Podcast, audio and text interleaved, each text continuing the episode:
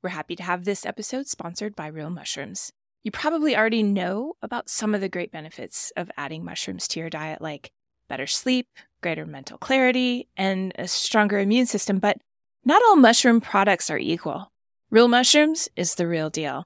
Many mushroom companies harvest the mushroom and the grain it's growing on.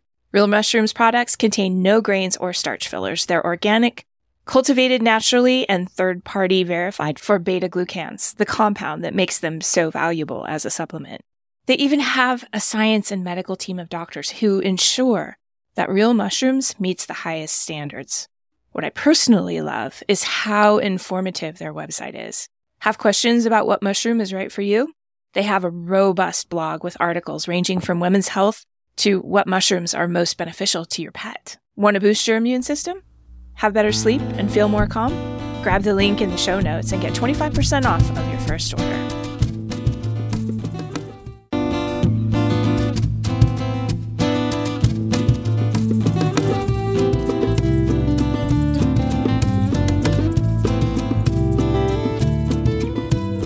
Curiously enough, acupuncture is not just sticking needles into people.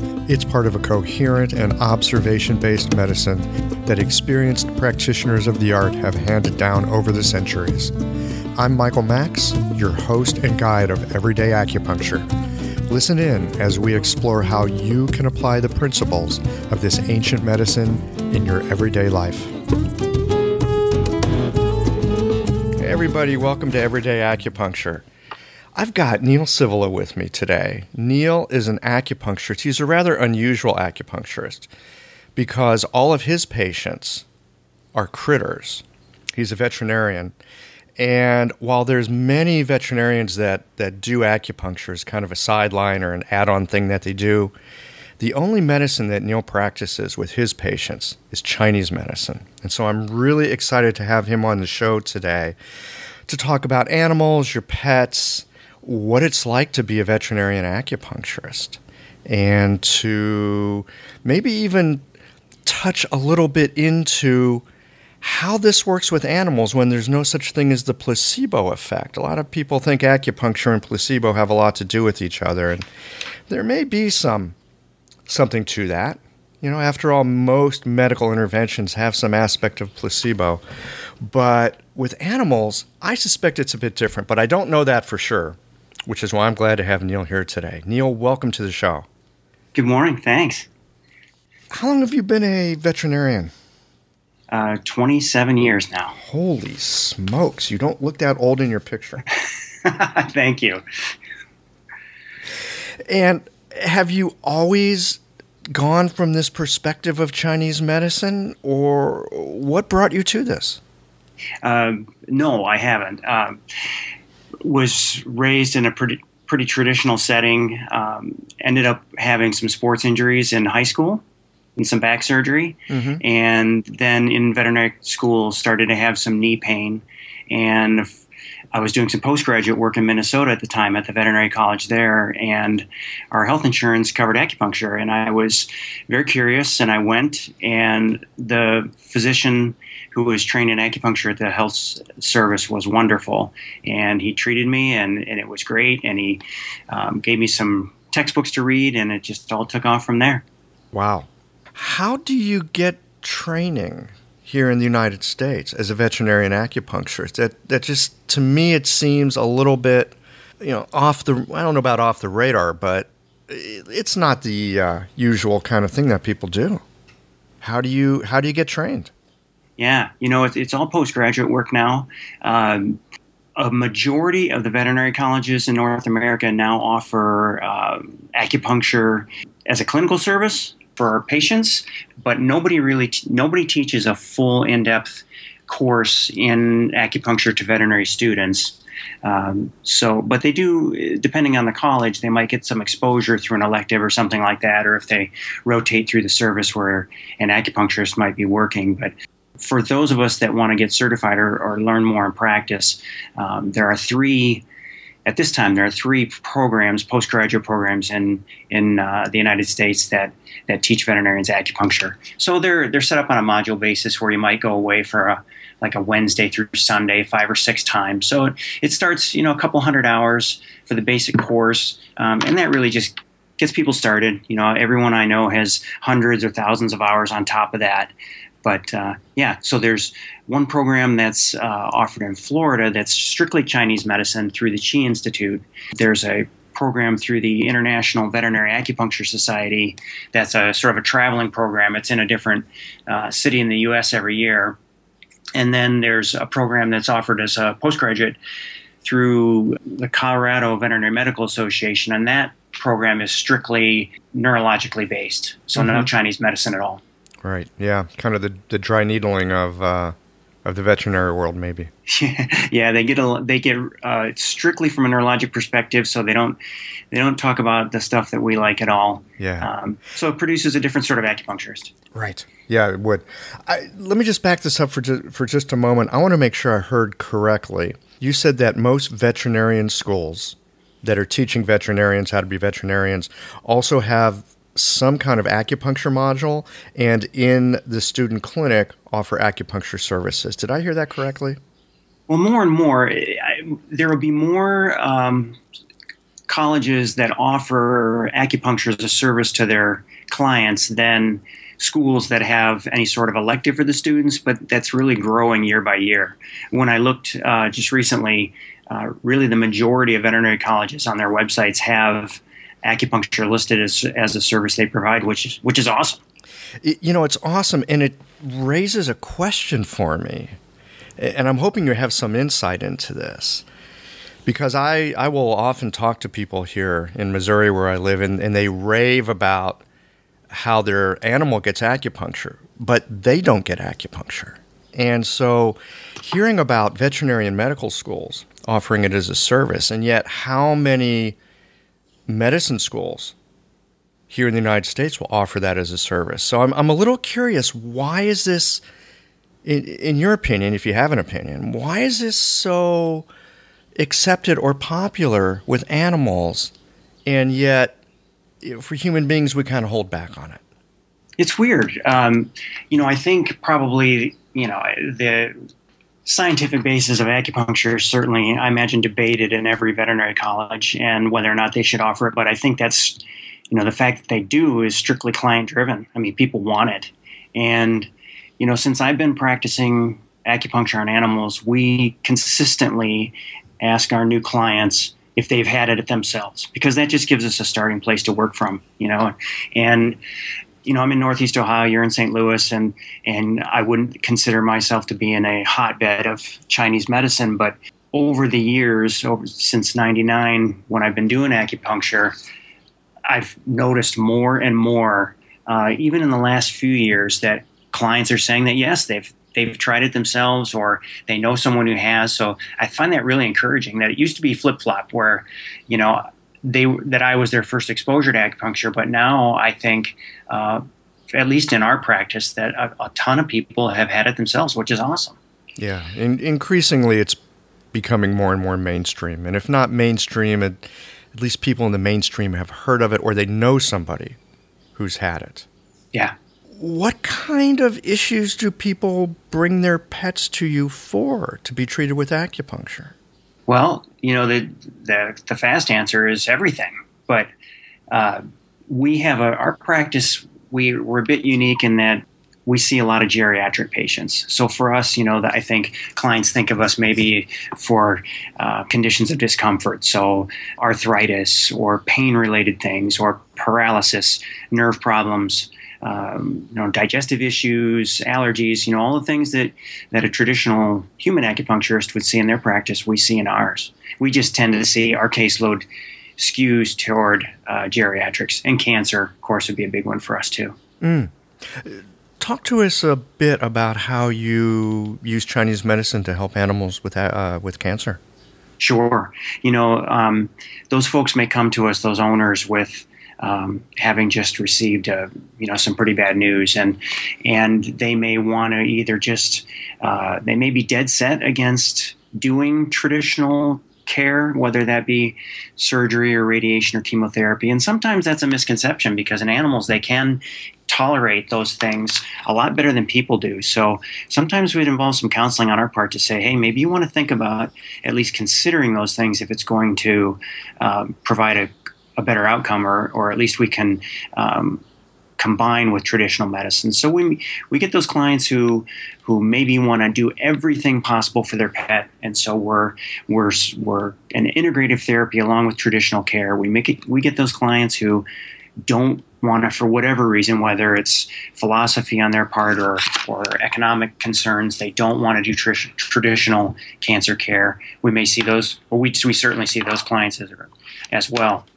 So we just tailor our our treatments based on uh, what they're looking for. So if we need to work around whether they're getting radiation or chemotherapy, then we do that. Otherwise, you know, we just we go all in and and you know we're talking to them about diet and quality of life things that we can help with and immune system stimulation or modulation and and just try to be there and and and help them through what's a really difficult time. Yeah. What kind of dietary advice do you tend to give? Well, I'll ask this as a two part question for your patients with cancer and also just in general? When we're looking at cancer patients, we you know we want at least in our office. I mean, the big thing is that we need to keep them eating. So you know we can we can give a, a client you know the ideal of you know yes we know that certain cancers love carbohydrates, so we may want to prescribe a diet that's low in carbohydrates and, and high in protein and fat, mm-hmm. so we can maintain some sort of body condition. Um, but you know, when we get down the trail a little bit, we may just say, you know what, we're, we're looking at quality of life here, and if if uh, that pet wants to have literally a hamburger from McDonald's, then that's what you should do. So, you know, looking at cancer patients, that's probably the the bulk of it. When we look at our, our other patients, I mean, just we're working off the same things that a traditional acupuncturist would. You know, we're looking at uh, energy patterns and, you know, is this a hot condition? We want to feed a cooling diet. Do we want to get rid of grains and maybe go to a cooler pro- cooling protein if we've got a dog with anxiety? Um, so we do a lot of looking at the nutrition from a Chinese medicine perspective, but also just reminding folks that maybe they need to, you know, food is medicine and maybe we need to just up their game a little bit as far as the quality of food that they're feeding. Yeah. So the principles that hold true for human beings in terms of and we're going to talk Chinese medicine speak here for a second. So, you listeners that aren't familiar with this, bear with us for a moment. Um, but if a condition is hot, or if it's cold, or if there's dampness, animals are going to respond to foods and to herbs the same as humans? You bet. You bet. And it's wonderful. Wow. Yeah. Timeless principles at work here. You mentioned immune modulation. What kind of things do you do for that? And what kind of conditions do you consider immune modulation important for? Well, we you know we try not to confuse our clients with you know immune stimulating when we've got a cancer patient because we don't want them to think we're going to make the patient worse. And you know that's been a misconception in veterinary medicine, at least for a long time, with acupuncture and, and Chinese medicine, is that you shouldn't do it. You shouldn't do acupuncture in a patient with cancer, and we know that that that's just not true. So we, we try to phrase things in that you know we're helping them fight this this cancer instead of stimulating the immune system and letting it get out of control. But you know, we're looking at say we've got allergies or inflammatory bowel disease where we're just trying to you know ratchet down the immune system or just control it a little bit and get it back under control so that the patient can get better. Yeah, I find in my practice often people will think more immune stimulation is better, right? The the better the immune system or the stronger the immune system, the better. But sometimes it's it really is it's a matter of I don't know if I want to say dialing it back, but but regulating it so it does just what it needs to do without doing too much. Because Absolutely. we all know, and, and we see a lot of this. I'm sure you see a lot of this. I know I do, which is various kinds of autoimmune diseases. Yes. Yeah. It often turns out to be kind of like Goldilocks and the Three Bears. You don't want too much, you don't want too little. It's you want it just right. Exactly. I'd like to jump a little bit into the idea of placebo here just because often people think of acupuncture as some very elaborate uh, sham treatment that you know talks people into being better or something like that. I'd like to begin with from a veterinarian point of view, do you guys consider placebo? Is placebo uh, even something that, that comes to mind when you think about treating animals? You know, we, we do need to consider it. I don't know that um, there's certainly no real good research that, that shows the, the effect of placebo on animals. And the, I, I think probably, I mean, we try to create an environment in our office that's welcoming we don't put any patients on cold stainless steel exam tables. We're playing calming music. We've got essential oils that we're we're diffusing. You know, we're trying to make it really comfortable for these guys, and so I think they they certainly relax, and the clients notice it, and it's really rewarding for us that they say, you know, they they're never like this at the regular vet. you know so we're creating an environment i think that makes it favorable for them to relax and, and certainly get the most out of their treatment i don't know that that alone is contributing to any sort of placebo on the patient's part but we certainly have to deal with the, the kind of bias in both directions actually from owners so you know we may have an owner that they want their pet to get better so badly that that they're willing to, to see anything as you know kind of wish that uh, good things are happening when when they may not be. And on the on the flip side, we may have uh, a lot of times if we have couples come in and and you know the, the one spouse may feel that the pet is no better and the other spouse feels that the pet is better and you know we try to we try to look at things objectively and say, well, you know, are they doing things that are they eating better? Does their stool look better? Are they, in our case with our geriatrics, you know, are they more mobile? Can they do things that they couldn't do before? And, and so that we try to eliminate that sort of observer bias uh, and that kind of indirect placebo effect that way. I want to dig into this a little bit more because I've had patients from time to time say things like, well, of course acupuncture would work. They do it on animals and it works, and animals don't have placebo effects. So I'd like to get your take on and, and this is your personal take, right? Just from being a yeah. practitioner, not necessarily from doing research and such. How susceptible are animals to placebo? Personally, I don't see that in my practice. It's not been my my clinical experience. That placebo fits into this. Yeah, you know, I, I think we see the the patients are going to get if they get a, a treatment and they're going to respond they get better. If they're if they're not, they're they're not going to. So I, I don't see you know i think like we talked the the observer issue is the more prominent one for me rather than the fact that the animal is responding to responding to some sort of placebo effect now skeptics of veterinary acupuncture would say that that all of the that it's entirely the entire response is due to placebo. But you know, we know neurologically from the work in animals and the work in people that you know they are responding. I'm I'm confident that we're getting a true effect from it. Mm-hmm. This to me brings up another. This is a question I deal with in my own mind on a regular basis, and uh, and since we're talking about perception and kind of talking about mind a bit, I I just happened to notice uh, in the last email that you sent me, there's a little link to about me, and it's it you know talks about uh, it takes you to a site talks a bit about you and what you're doing and it sounds like you've also got some background in buddhism.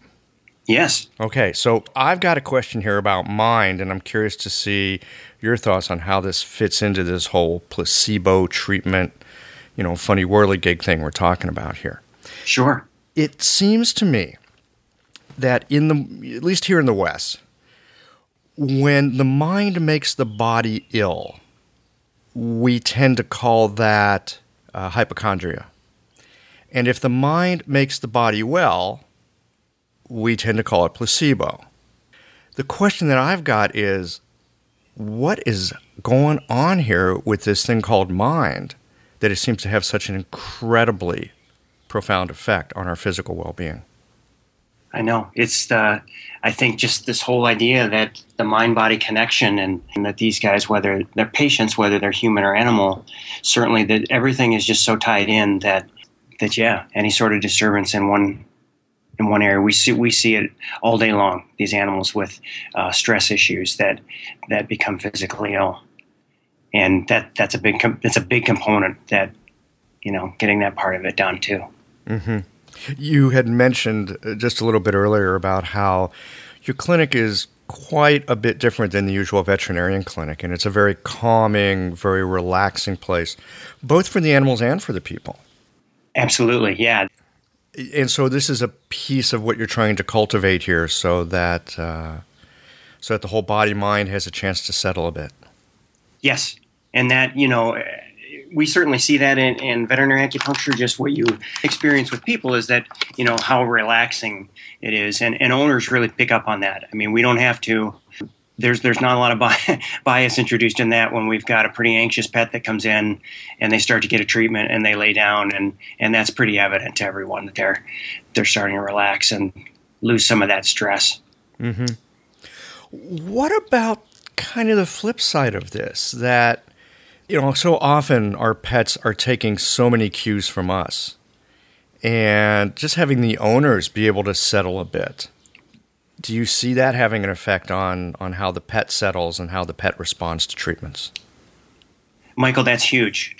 I, you know, we do what we can to, to put our owners at peace uh, while they're in the office. But, you know, I think an ideal situation would be if, if the owners got treated at the same time you know, we just have so many pets that uh, you know their their owners or their caregivers you know are so emotionally tied in with the pet's welfare. Maybe it was they got the pet initially when you know they were married and the spouse was still alive or maybe there was a divorce involved and you know such emotional things can get tied up in this relationship between our patients and and their caregivers that that interplay of the emotional stress and and just the, the love and affection between um, animals and humans treating re- respecting that and and treating that as best we can is, is crucial. So it really doesn't come down to anything as simple as uh, here's a treatment here's a response. It, it it's so much more complex than that isn't it? Oh yeah. You know we, we shift one thing another thing moves and and um, yeah, for us, it's it's trying to do our best job at at taking care of all of that and um, helping our, our clients too in, in the best way we can.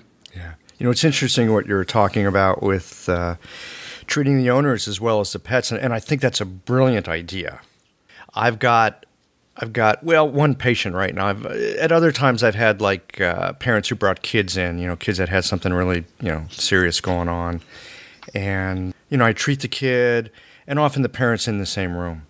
And, you know, I just ask them, it's like, hey, would you like a few needles just to kind of help you settle a bit, right? And I'll do some ear acupuncture, you know, just a few settling points. And they just love it. And I, there's another patient I see. Actually, at this point, I don't feel like I just see one patient with this particular family. Um, there's some stuff going on with the wife, very much affects the husband. So when she's resting with acupuncture, I've just taken to giving him a treatment because for her to get better, he needs to be strong and supported as well.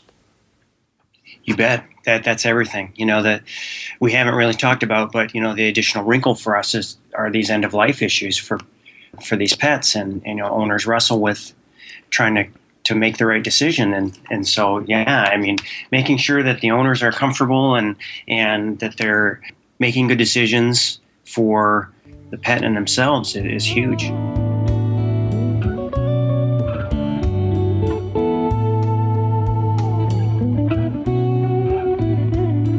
Hope you're enjoying the show. I'd love to know about what topics are of interest to you. If you have a health concern, or if you want to know specifics about how acupuncture can help to promote vibrant well being, visit the website at www.everydayacupuncturepodcast.com and send an email.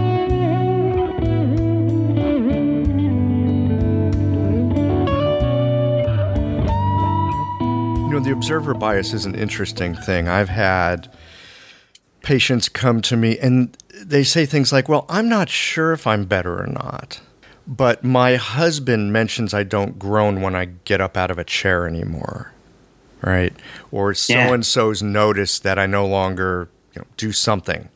And so I guess I am better, but but they may not have a real sense of it for themselves.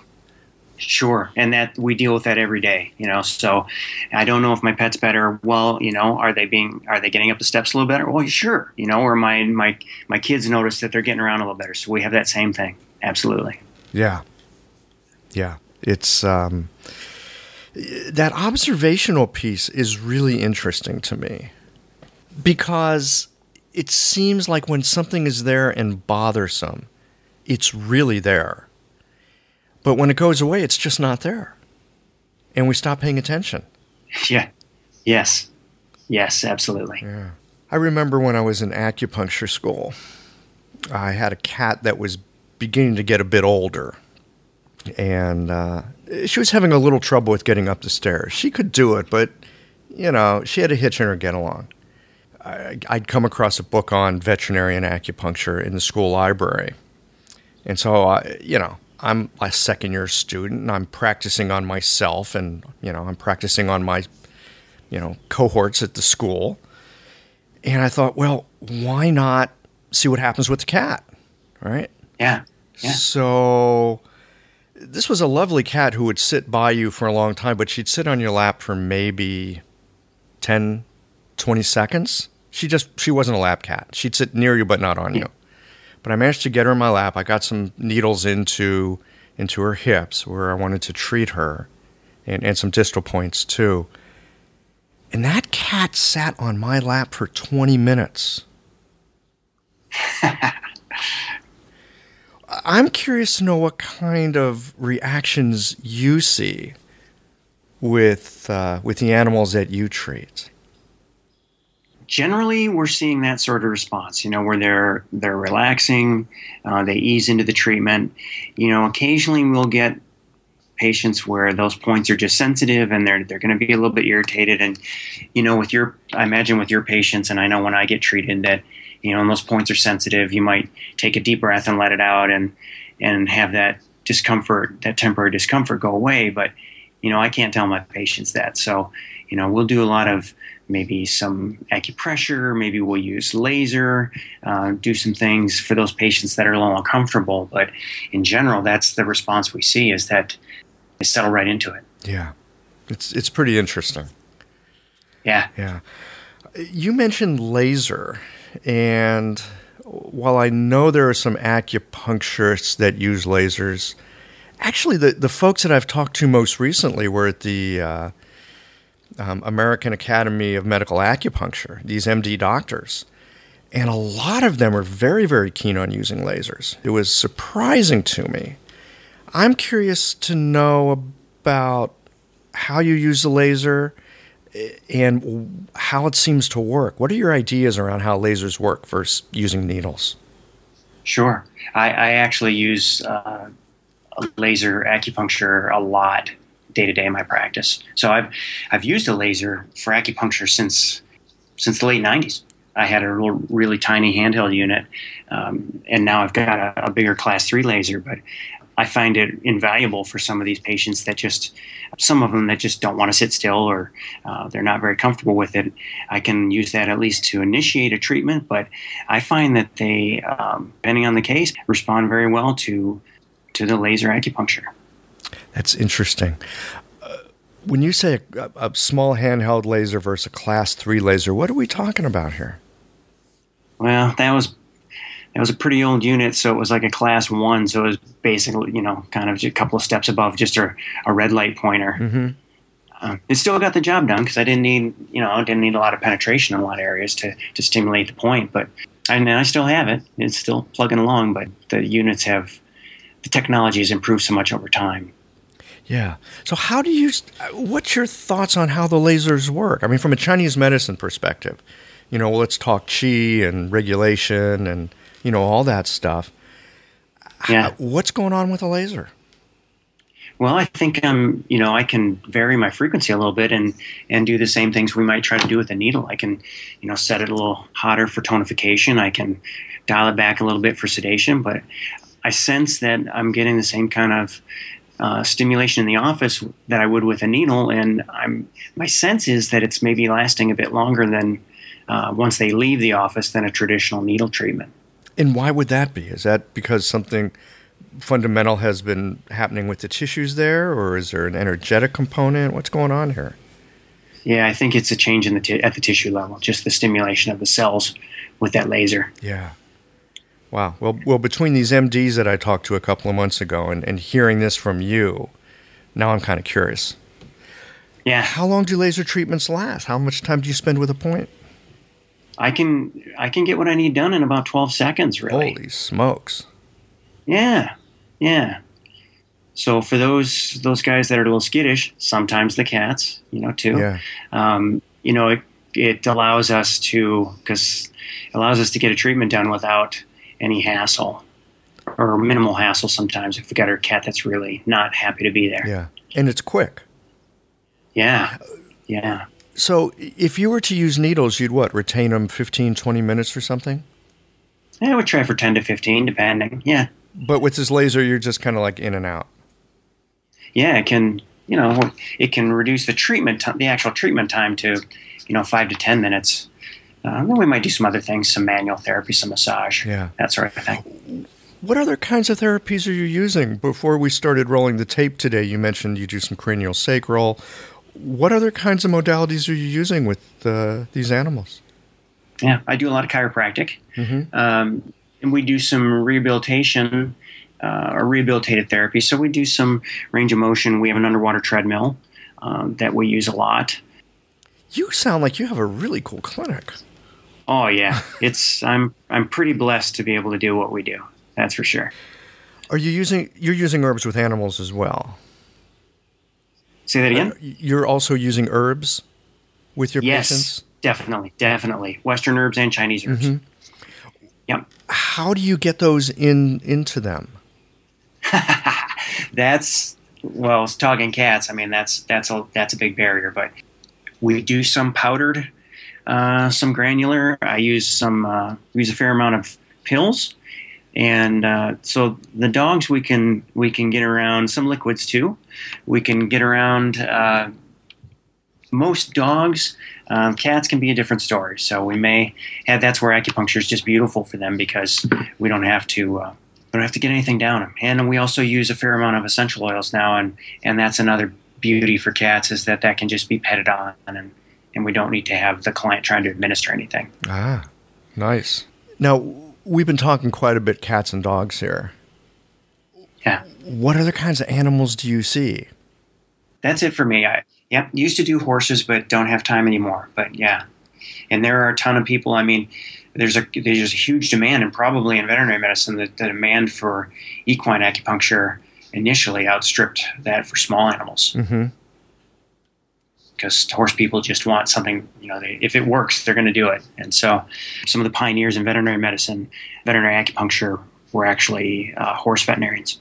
Yeah, I've um, when I was going to school in well, I used to live in Seattle. When I was going to school there, there were a couple of veterinarian acupuncturists that were also studying to do acupuncture for humans.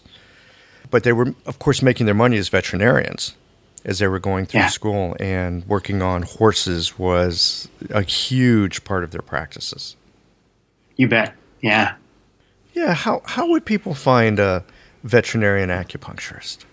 Well, we're a little fragmented in that sense, in that there's no real good um, central clearinghouse. So I think you'll put in the show notes those references I sent you, but each training program has their own database of graduates. And so certainly if a, if a veterinarian's been trained and certified through a particular program, they'll uh, be accessed there. So we have those three programs, the International Veterinary Acupuncture Association and our society rather, and the, the Chi Institute, and then also the Medical Acupuncture for Veterinarians course. And uh, I gave you websites for those. There's also two other groups that uh, can help someone find someone for veterinary acupuncture, and and even in another case for any sort of holistic medicine. So uh, the other group was the American Academy of Veterinary Acupuncture, and that's just the American chapter of the international group and they have their own membership base and their own website and so you know some veterinarians will choose to join and pay dues to one association versus another so it makes it a little difficult for clients to uh, to go to one place and find someone um, the other big group is the american holistic Veterinary Medical Association, and that a lot of veterinarians are members of. Uh, certainly, any sort of veterinarian that does any sort of holistic therapy, whether it be uh, herbs or acupuncture, or chiropractic, or light therapy or homeopathy, and so we're listed there. The members are listed by by state and also by modalities that we perform. So if clients looking for an acupuncturist, they can they can go on that website and search by by area, but also by modality. So they can search specifically for acupuncture if they know they want someone that does uh, Bach flower remedies or uses essential oils. They can they can they can limit that search and, and find someone specifically that might work with them. I sometimes have patients ask me to treat their children, and then I'll also have patients ask me to treat their pets. And while I've tr- you know I've treated my own pets in the past, and there was one emergency situation where I I treated someone's dog, but that was an emergency situation. Yeah, I get a lot of people asking me if if I will treat their critters, and could you give us a glimpse into what the legalities or the laws, or is there even training for like regular human acupuncturists to get some sort of certification to treat, let's say, cats and dogs? Sure. Um, before I start on the flip side, I get a ton of clients who ask if I'll treat them. um, the programs we talked about already for veterinarians, they are strictly for veterinarians only. There are a number of states that allow um, non veterinary acupuncturists to work on animals. The requirements are different state by state, whether that person has to be a licensed acupuncturist, which uh, you would hope so that they have had at least some formal training in acupuncture. But um, there's a certification program now and for licensed acupuncturists to work on animals out in Washington State. Mm-hmm.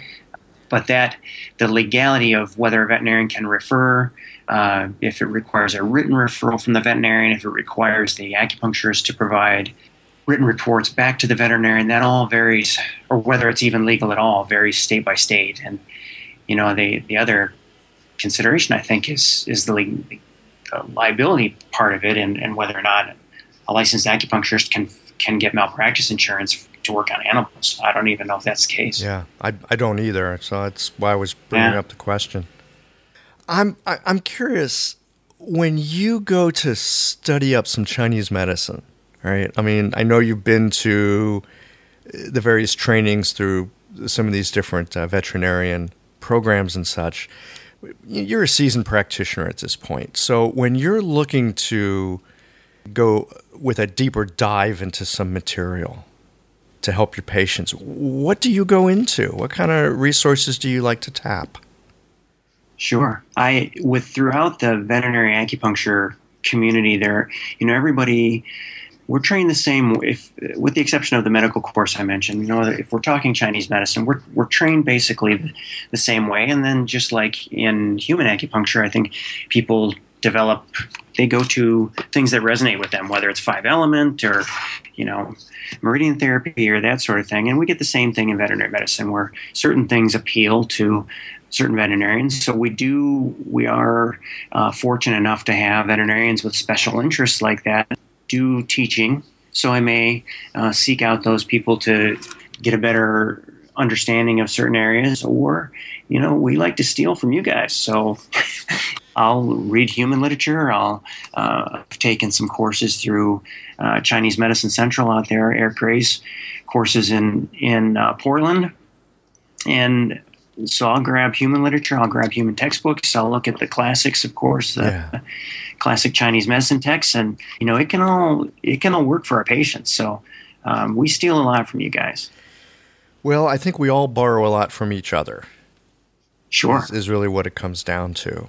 You know, I certainly know that I learned a lot from that cat of mine when I was still in acupuncture school in terms of being able to simply develop some observational skills, right? I couldn't ask the cat, How are you feeling?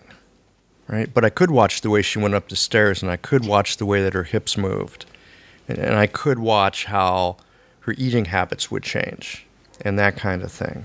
Absolutely, yeah. We get uh, we get pretty skilled at being able to ask the right questions of our of our clients to figure out what's going on with the patient for sure. How much of your diagnostic work would you say comes from asking the owners about what's going on with their pets, and how much of it comes from putting your hands on that animal and getting information that way? You know, it's I'd say it's about 50-50. We try to we've got an intake form that we use that that tries to ask questions that will help us Chinese medicine side, and of course the owners they have the they have the experience with the pet, so they can give us a kind of a running history over time. And, and if we can ask the right questions, we can get great uh, great feedback from them, great information, and then of course uh, being able to actually put our hands on the pet and and do the diagnostics that way. Um, just coupling those two, two things together, and then the great thing is to be able to explain to that client you know what what we're looking for from a Chinese medicine front, and I think it's great. I love doing that sort of having that sort of conversation with clients, especially if they haven't had an acupuncture experience themselves. You know, like this is what we're looking for, and this is why we're doing this, and and uh, I think it's really helpful for everybody. Interesting. So they end up with a bit of education as well. Oh yeah, you know, and even I mean, you know, if the first question is if has has the client ever had any acupuncture, and then the second question has to be at least in my area, you know, who's it from? Is it from a licensed acupuncturist? Is it from an MD, or or even in Ohio, is that you know a chiropractor that maybe has certainly a lot less training than a licensed acupuncturist would? So I have to sort of tailor my conversation to the experience they've had, and they haven't had that full Chinese medicine experience, then it's great to be able to uh, fill in the gaps for them. How do how do people respond to that? They love to know um, why I asked the questions I asked of them. You know, does their pet prefer to be on a hard surface or a soft one? Do they do they seek out cold places or warm places? And and while they might think that pretty odd to ask initially, because certainly they've never, I would imagine, never been asked that before they love to know the reasons why. You know, this is what I'm doing. When we look at arthritis from a traditional medical allopathic standpoint, you know, it's defined in these couple of ways. But when we approach it from a Chinese medicine standpoint, we can define it this many ways, six or seven to nine, depending on what system we're using. And, and that's why I asked you the questions I asked you about your pet. And this is why I'm going to or this is how I'm going to use that information. I'm going to pick acupuncture points that are tailored to that and to that diagnosis and we're going to use herbs that are tailored to that diagnosis. And and they get that. They know that that their 10 year old labrador that is hot and likes to seek out cool places and loves to lay on hard surfaces you know that their their lab's a bit different than the next one that comes through with the same arthritic hips but you know likes to be on a soft surface and gets up in the bed and sleeps there all night and maybe even gets under the covers because they're cold. And that makes sense that makes sense to them.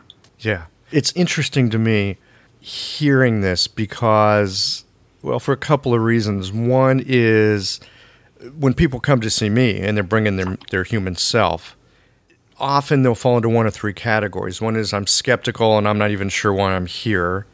The other one is I absolutely believe this even though they've had no experience. And then the third would be I've had some experience or I'm just kind of open minded and curious. And sometimes the challenge for me is, is just to help people feel better without getting all the belief system engaged. It sounds like the pet owners that you see, I don't know if they've got a different mental framework that they're coming in with, or if it's just because you're there, you're making observations, observations they can also see and get. And because it's their pet and not them, there's a little bit of distance. So they can really take in, oh, yeah, I see this, I see that these things make sense and, and then they hear how you string it all together. And because maybe they're one step removed it's a little bit easier to take it in and get it than when it's ourselves personally it does make sense.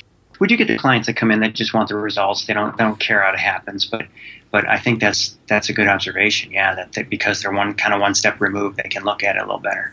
Well it, it, it's a working theory of mine. Just noticing the um, the way that you talk about how you talk with people.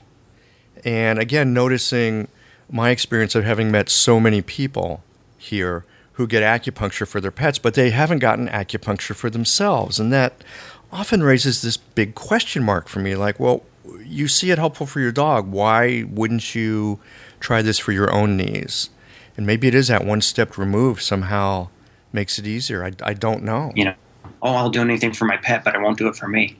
You know, humans are, are trickier critters to work with, aren't we? Yeah, I, I would suspect animals don't lie so much. No, they do not. No, you know, we'll get some that are that are uh, certainly tuned in with their owners. They may be a little hard headed or stoic and that sort of thing, but yeah, they're they're pretty upfront. Yeah, that that certainly makes our job easier. Yeah. I think we're probably close to a wind down point here. Is there anything else that you'd like to share with our listeners about veterinarian acupuncture? You know, I think we've covered a lot of ground. If I could just send people away, it's with with one thing. It would be that you know if you consider think about acupuncture for pets, it's not just for pain and arthritis. I mean, we can be a part of treating all sorts of internal medical conditions, and, and we do on a daily basis. We treat pets with with asthma, with heart problems, with digestive issues. You know, all those things that that uh, pets see a regular, so to speak, an allopathic veterinarian for. We can be we can be part of the uh, either as an alternative or, or certainly as an integrative part of a treatment plan, and, and in a lot of cases that can make a big difference in the quality of life for the pet. You know, this is true with humans as well. We often have been led to believe that acupuncture is simply for treating pain. And there's good reason for that because it's often quite helpful for pain. But there's so much more that it can treat. And I know in my practice, the vast majority of people I see is actually for internal medicine types of issues. Yeah. So that's wonderful. Same same is true with critters. You bet. Yeah. Cool. Neil, I suspect you've got a website? I do. Yeah, give us um, give us that. Sure. The clinic is Dancing Paws Animal Wellness Center. And so our website is uh, dancingpawsawc.com. I'll be sure to put that on the show notes. And, you know, if you have any other stuff that you'd like to share with people, uh, in addition to the things you've already sent me, send those along and I'll make sure they get on the show notes as well. It, I think a lot of people will be really happy to be listening to this show and know that they've got some good options to take care of their furry friends. That's great. I'd love if people took advantage of that. Yeah. Wonderful to have you on the show and to connect, Neil. Thank you. It's been great.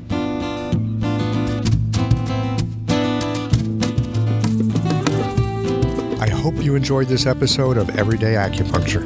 If so, please take a moment, click on the iTunes review button, and leave a review of the show. And be sure to tune in again next week.